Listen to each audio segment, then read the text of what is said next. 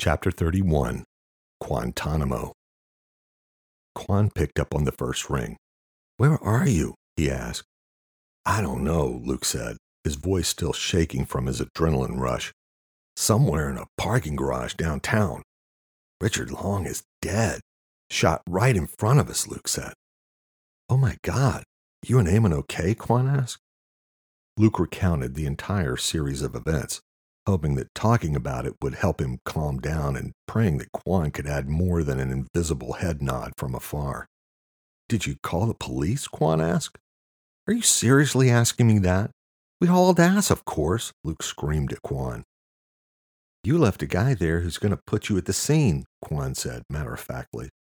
Oh, you mean the guy that actually killed him? Are you suggesting we should have stayed, called the cops, and hung around explaining the whole thing? Or maybe I should have just killed the other fucker too. Which option would you have chosen? Luke started getting nauseous at the thought of the man he had killed. I don't need you saying stupid shit right now. Jack is our first priority and the only reason we're here. I'll deal with the police after I find Jack. Quan let Luke's rant slide.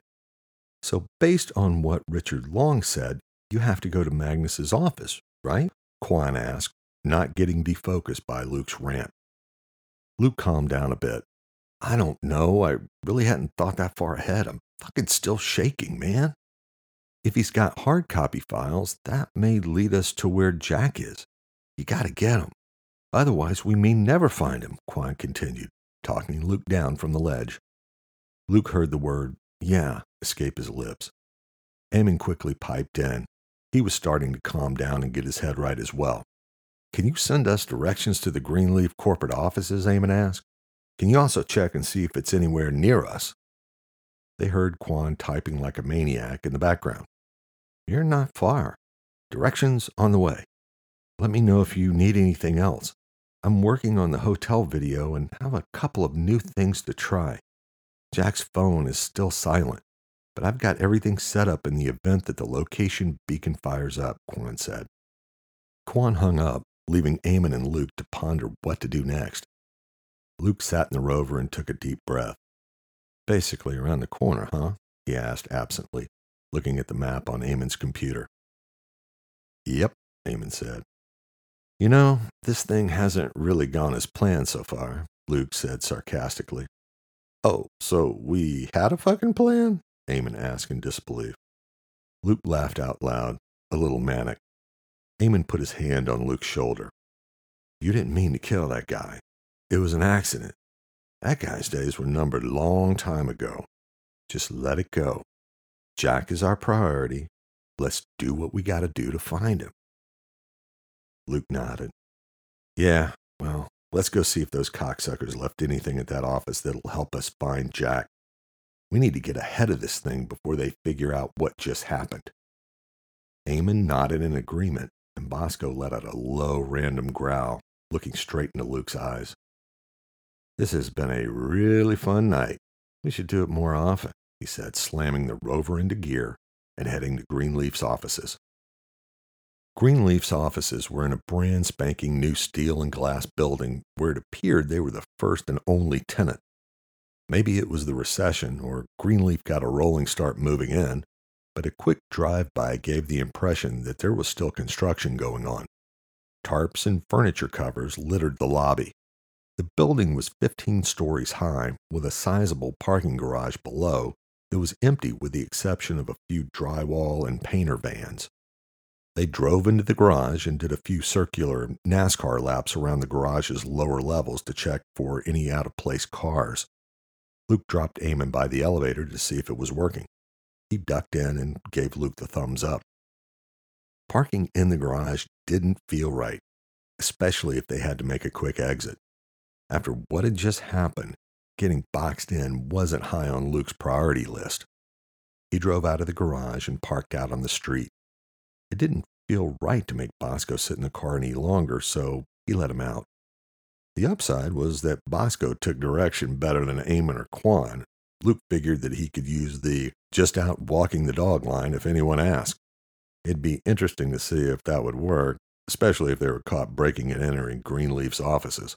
I can always say he's a weed sniffing dog and could not help himself, Luke thought.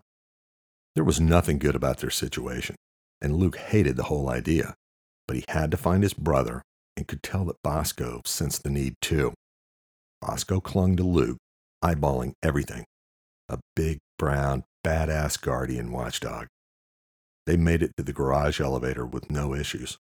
Pressed the 10th floor button with Greenleaf written on a strip of masking tape above it. Luke raised his eyebrows. Go figure, he said to Eamon as they exited on the 10th floor lobby. Meanwhile, Quan sat in his hotel room, fingers flailing at his computer keyboard. The sucking sound of the anemic two cup coffee machine provided some background noise, pumping out sludge at a rate that surely wouldn't keep pace with Quan's coffee habit. The events Luke and Eamon had described shook Quan up and fueled his typing mania. To say this was getting serious was an understatement of galactic proportions. He had to find the missing video from Caesar's palace of the person who had broken into their offices and set up a listening post in the hotel. He had no idea if Jack's disappearance had anything to do with the office break in, but Luke was convinced there was a connection, and he was starting to get the same eerie tingle in his spine. Quan took the same approach Eamon did getting into the hotel's video system. There was no question.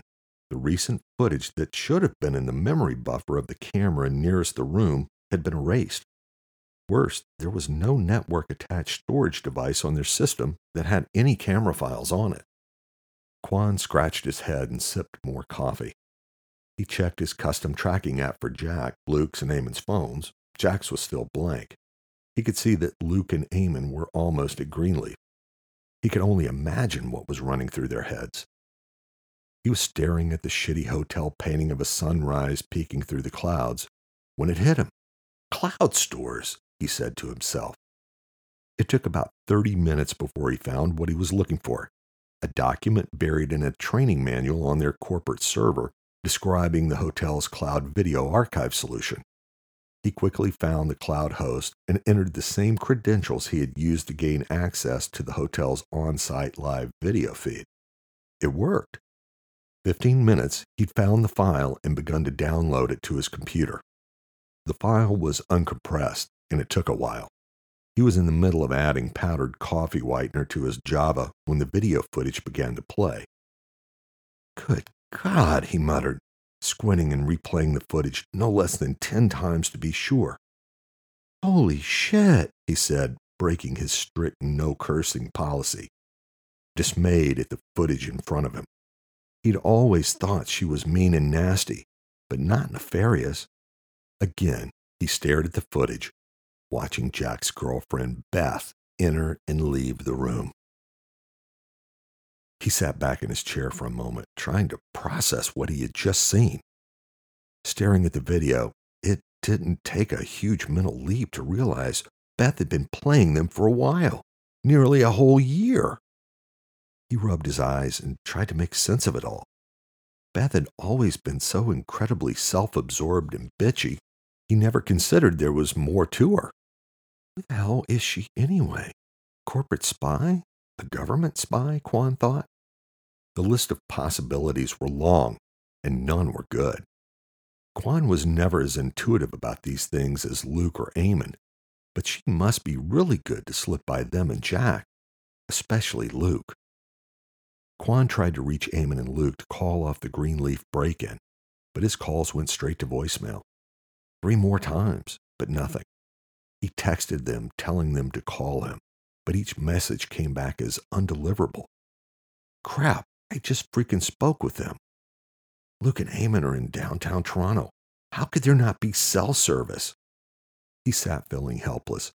He was no closer to finding Jack, and now he couldn't reach Eamon or Luke to tell them about Beth. He sat staring at the blips on the screen with no way to help. He could hear his heartbeat pounding in his ears coffee and adrenaline pumping through his body. He called Eamon and Luke again. Still nothing. That was until he put his phone down and stared at it for a moment.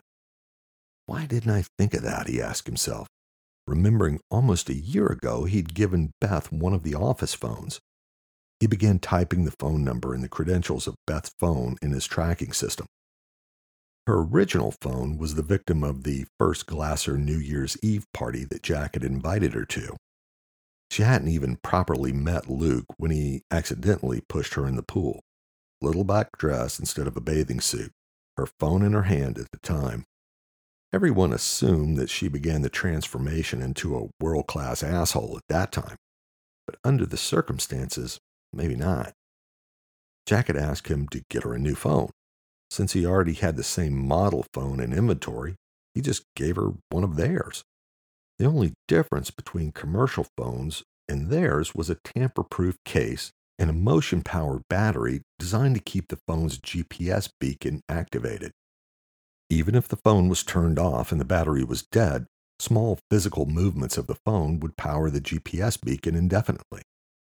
Though he never activated it, he was sure her new phone would have the same tracking software on it. Maybe not the same version, but close enough. He input the phone information and security credentials on his computer and hit enter. He gave himself a 50 50 chance of success, but it was better than nothing. After a minute, nothing. The screen still said searching. However, the application looked locked up. He was about to quit the program when a loud ping sounded and a map popped up with the phone's location. Shoot, shoot, shoot, Quan muttered to himself. Beth was in one town over, in Hamilton, at the airport, just five miles away from him. There was no way this was a coincidence. Luke was right. Jack's disappearance, the office break in, and now Beth in Canada, they had to be connected. Quan had no clue who Beth was working for or why, but that would have to wait. He tried to reach Luke and Eamon once again.